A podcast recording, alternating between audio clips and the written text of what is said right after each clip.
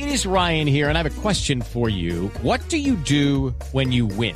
Like, are you a fist pumper?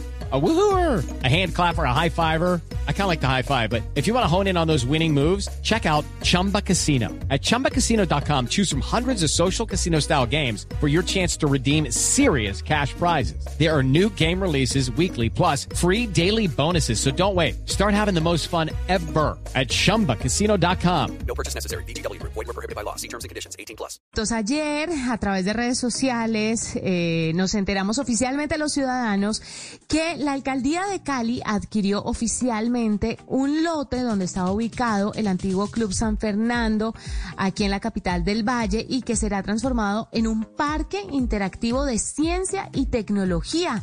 Diana Muñoz es directora del proyecto Parque Interactivo de Ciencia y Tecnología en Cali. Nos va a contar un poquito a qué se refiere con eso de ciencia y tecnología. ¿Qué va a tener el parque? ¿Va a ser un parque como tal o va a ser un centro de educación? Diana, bienvenida a La Nube. Hola, Juanita, buenas noches, ¿cómo estás?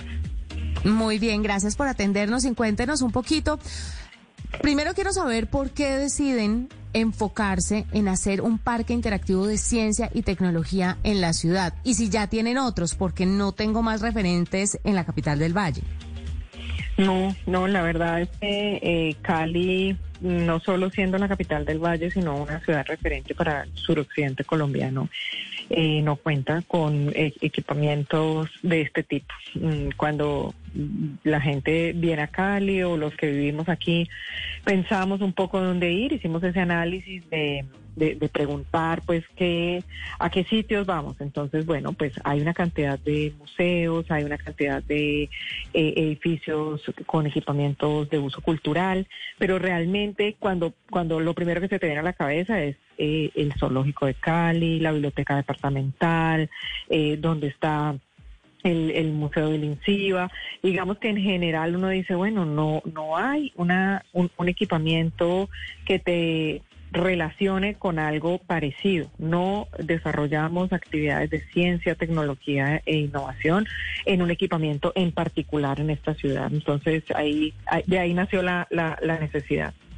Bueno, la gente, Diana, piensa cuando habla de un parque en diversión, y cuando habla de un parque de ciencia y tecnología, pues habla de cómo, o piensa mejor, en cómo la parte divertida va a ayudarnos también a enseñarnos a conocer o a reconocer la tecnología y la ciencia. ¿Cómo han ustedes pensado que va a ser? ¿De qué tamaño? ¿Qué va a incluir? ¿Quién los ha asesorado? ¿De dónde llega toda esa tecnología que la gente va a poder compartir para divertirse? Sí, eso que tú mencionas es lo que se conoce como la apropiación social del conocimiento. Un poco como algo que puede llegar a ser difícil, como algo en lo que puedes, o no difícil, pero en lo que puedes transmitir un mensaje, como algo que pueden ser las ciencias exactas, como algo que puede ser una línea narrativa de algo que pueda ayudarte a entender el mundo, cómo funciona más fácilmente. Pues tú te lo apropias, y te lo apropias a través de experiencias. Cuando tú tienes experiencias sensoriales, cuando tienes experiencias visuales, pues esas cosas nunca se te van a olvidar y las vas a entender mucho más fácilmente. Normalmente los colegios, digamos, hay una gran diferencia en los temas de educación. Cuando a ti te imparten una educación tradicional, mire el libro, lea el libro, apréndase la lección y luego le hago un examen de memoria, a cuando esa, digamos, apropiación del conocimiento ocurre a través de la inmersión en ciertas actividades, y eso lo hacen los colegios privados, lo hacen los colegios que pueden tener un intercambio cultural, y ahora lo que nosotros pretendemos a través de este centro pues es que hagan efectivamente esas actividades o esas expresiones. Yo quiero un poco decirles que cuando uno piensa en Colombia, bueno, Diana, ¿esto a qué se va a parecer? Entonces, para mí lo más fácil es decir siempre: en Medellín tienen Explora, en Bogotá tienen Maloka, y en Cali vamos a tener, un equipamiento como este. ¿Cuál es la diferencia? No va a ser solo un parque de atracciones o un parque de diversiones o un parque tecnológico, va a ser algo que se denomina por el Ministerio de Ciencia, Tecnología e Innovación como un centro de ciencia.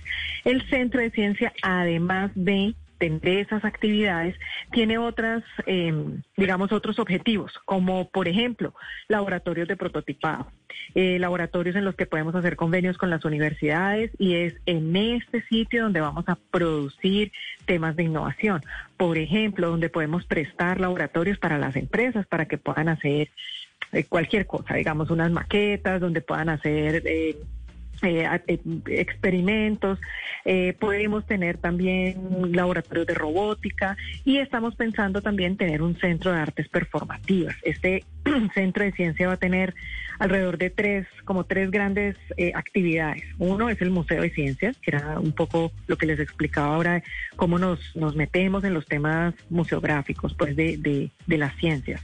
Luego vamos a tener un centro de innovación digital, que es donde vamos a tener el prototipado y esas cosas, y luego un centro de artes performativas donde queremos trabajar todos los temas de colectivamente podemos construir arte, construir música. Eso es muy importante para Cali, por ejemplo, en nuestra cultura caleña tenemos eso metido en nuestro ADN, entonces digamos que tener ese centro de artes performativas también nos ayuda a decir, este es un centro de ciencias no para cualquier ciudad, es un centro de ciencias hecho y pensado para los caleños y para la gente de la región, por supuesto. Diana, ¿en quién se están apoyando? Usted hablaba que sería como el referente o el igual en otras ciudades, Maloka, Explora en Medellín, pero uno, por supuesto, cuando va a emprender este tipo de proyectos tiene que apoyarse, tiene que ver tecnologías, no solamente en el mismo país, en otras partes del mundo donde hay tanto sobre tecnología, sobre innovación, porque es que esto es un tema que a todos se nos tiene que meter en el ADN, más allá de la cultura, del baile, de nuestras raíces, tenemos que apropiarnos de la tecnología porque si no nos llevó el que nos trajo. ¿Qué están mirando? ¿Quiénes los están apoyando? ¿Se están hablando con gobiernos internacionales de pronto que puedan ayudarlos a complementar diferentes herramientas que pueda tener el parque? Sí, digamos aquí son varios temas. Entonces, el primero. Cali fue reconocida por la UNESCO como una ciudad de las artes digitales, ¿no? Reconocida, y eso nos entró en un club selecto, digamos, de países donde nosotros somos el primero en Latinoamérica, el primero en Suramérica, y estamos con México, y hay muchos otros países que tienen ya una red. Empezar a hacer este centro para nosotros es decirle a la UNESCO, mire, a partir de ese reconocimiento que usted me hizo, yo voy a empezar a implementar los temas de artes visuales. Entonces, el arte visual no funciona sin la tecnología, y lo que han hecho otros países es tener, por ejemplo, salas inmersivas. No sé si han visto, no sé, como unas exposiciones de Van Gogh, que uno a veces ve el video y dice, oh, por Dios, que son unos proyectores en los que te meten, y es una sala, simplemente una sala que tiene proyectores 360 grados, y tú entras y estás viendo una exposición de Van Gogh, no de la manera tradicional, no es un museo de arte, no es un sitio donde están las obras originales, por el contrario, claro, tienes que traerla, tú no puedes proyectar sin el permiso, pero es una exposición tecnológica donde el piso, el cielo, y tienes todas las paredes del espacio donde estás. Entonces, esas salas inmersivas son las que nosotros estamos pensando aquí, digamos, no estamos pensando, no sé, hacer una vitrina para exponer algo tradicional de la ciudad, sino por el contrario, usar la tecnología primero para hacer eso que tú decías, Juanita, que es como que si no usamos la tecnología entre todos o no sabemos para qué sirve y no la explotamos, es difícil, digamos, afrontar la modernidad o la nueva normalidad, además, que tenemos ahora con el tema de la pandemia. Pero además de eso, si no usamos la tecnología, el espacio y lo que pongamos ahí se puede volver aburrido y puede pasar de moda muy rápido, ¿me entiendes? Pues puede pasar, por ejemplo, que tú vayas y veas todas las exposiciones, por ejemplo, no sé, digamos, que vamos a exponer cualquier cosa, vestidos o a obras de arte de artistas caleños o cosas así, pues la gente va y los ve, pero luego no va a volver, pues porque dice, bueno, voy y veo exactamente lo mismo. Entonces la tecnología nos permite cambiar, la tecnología nos permite variar, la tecnología nos permite además tener diferentes cosas y ser novedosos cada vez más. ¿Qué tiene diferencia? Pues que es caro y que lo que nosotros tenemos ahora, digamos, como reto es hacer un modelo de sostenibilidad para este centro de ciencia. No solo pensar en el diseño, no solo pensar en el concepto y en la idea y en lo que queremos ofrecer a Cali, sino también en cómo vamos a sostener este proyecto. Creo que ahí respondí más o menos tus preguntas. Había otras relacionadas con referentes hemos visto de todo. Los chinos son una cosa loca en estos temas, sí, pero también a veces decimos, bueno, veamos cosas más cercanas también para pensar en eso, en cómo lo vamos a pagar y cómo lo vamos a sostener. Entonces, hemos visto muchos ejemplos en México, hemos visto museos espectaculares en muchas partes del mundo, de los cuales vamos tomando algunas cosas y decimos, esto en Cali sí se puede hacer, ¿no? Corea del Sur, Japón, Singapur, son ejemplos también maravillosos de lo que se puede hacer en temas de tecnología. Aquí me le meto un momentico doble, discúlpeme, porque ya que estábamos hablando sobre el tema de la educación, Diana, yo le quiero preguntar, ¿esto abre la posibilidad para que en los colegios públicos se metan de lleno en un tema de educación tecnológica? Hay muy pocos colegios, no solamente en Cali conozco uno, sino en Colombia, donde se le dicte una materia a los alumnos sobre, no sé, robótica, desarrollo web, codificación, tantas cosas tan importantes y que van a necesitar los trabajadores del futuro y que deberíamos enseñarles desde hoy, desde chiquiticos, y no está en el pensum. Es que es impresionante. Esto, dependiendo de la acogida del parque, ¿usted cree que abriría la puerta para que se pudiera dar ese tipo de iniciativas en la parte de educación? Pues mira, el primer objetivo de un centro de ciencias es trabajar en el cierre de brechas. Y digamos que ese cierre de brechas solo, en este caso pues en temas o en términos de educación, eso solo lo logras pudiendo llevar y pudiendo acceder a este tipo de equipamientos a personas que estén en sitios de difícil acceso, no solo pensar en las personas de Cali, sino también de la región. Y digamos que en eso sí hemos hablado y tratado de aprender muchísimo de las experiencias de Maloka y de Explora. Explora, por ejemplo, tiene buses que se llaman Explora al Barrio, y entonces ellos no solo esperan que la gente llegue a Explora, y más con la pandemia lo hicieron, expandirse un poco, ¿no? Entonces llevar esta apropiación del conocimiento a otros lugares.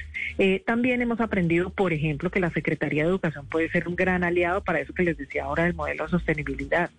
Entonces, la Secretaría de Educación siempre va a estar ahí diciendo, este centro de ciencias San Fernando va a estar promoviendo los temas de tecnología, de innovación en colegios públicos. Vamos a traer los estudiantes en horario donde estén, en horario pues educativo. Vamos a tener los buses, las rutas, y nosotros vamos a hacer, digamos, un sitio también de no solo de encuentro para alguien que quiera o decida ir, sino también para alguien que estudie en la educación pública de este municipio y de municipios aledaños. Ojalá logremos unas muy buenas alianzas y entonces ahí podamos tener también estudiantes de otras partes. Diana, pues nos has aclarado varias de las preguntas que yo tenía, cada una las has estado respondiendo, así que perfecto, porque ya todo el mundo se ha estado enterando de cómo va a ser.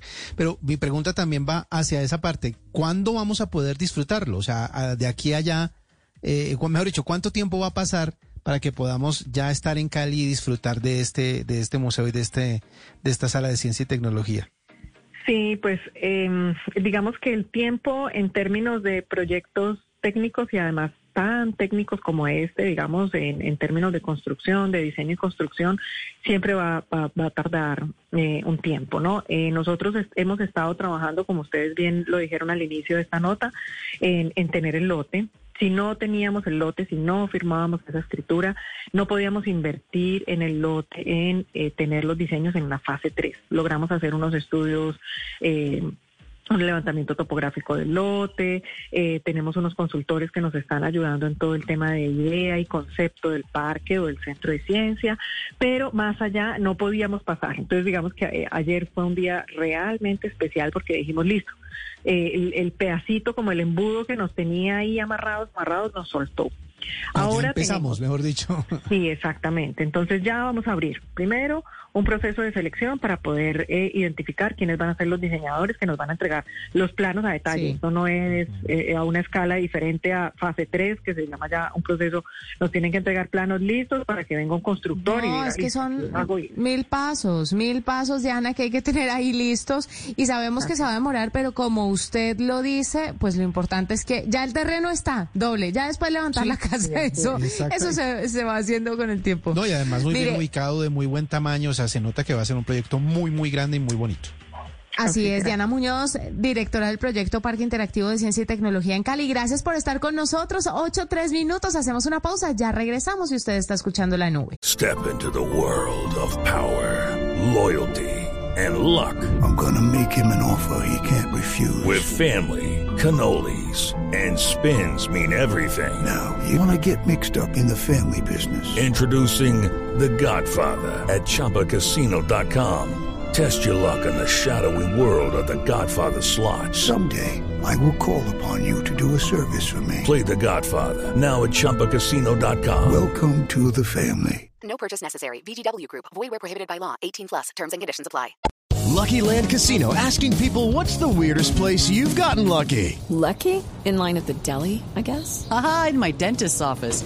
More than once, actually. Do I have to say? Yes, you do. In the car before my kids' PTA meeting. Really? Yes. Excuse me, what's the weirdest place you've gotten lucky? I never win and tell. Well, there you have it. You can get lucky anywhere, playing at LuckyLandSlots.com. Play for free right now. Are you feeling lucky? No purchase necessary. Void where prohibited by law. 18+. Terms and conditions apply. See website for details.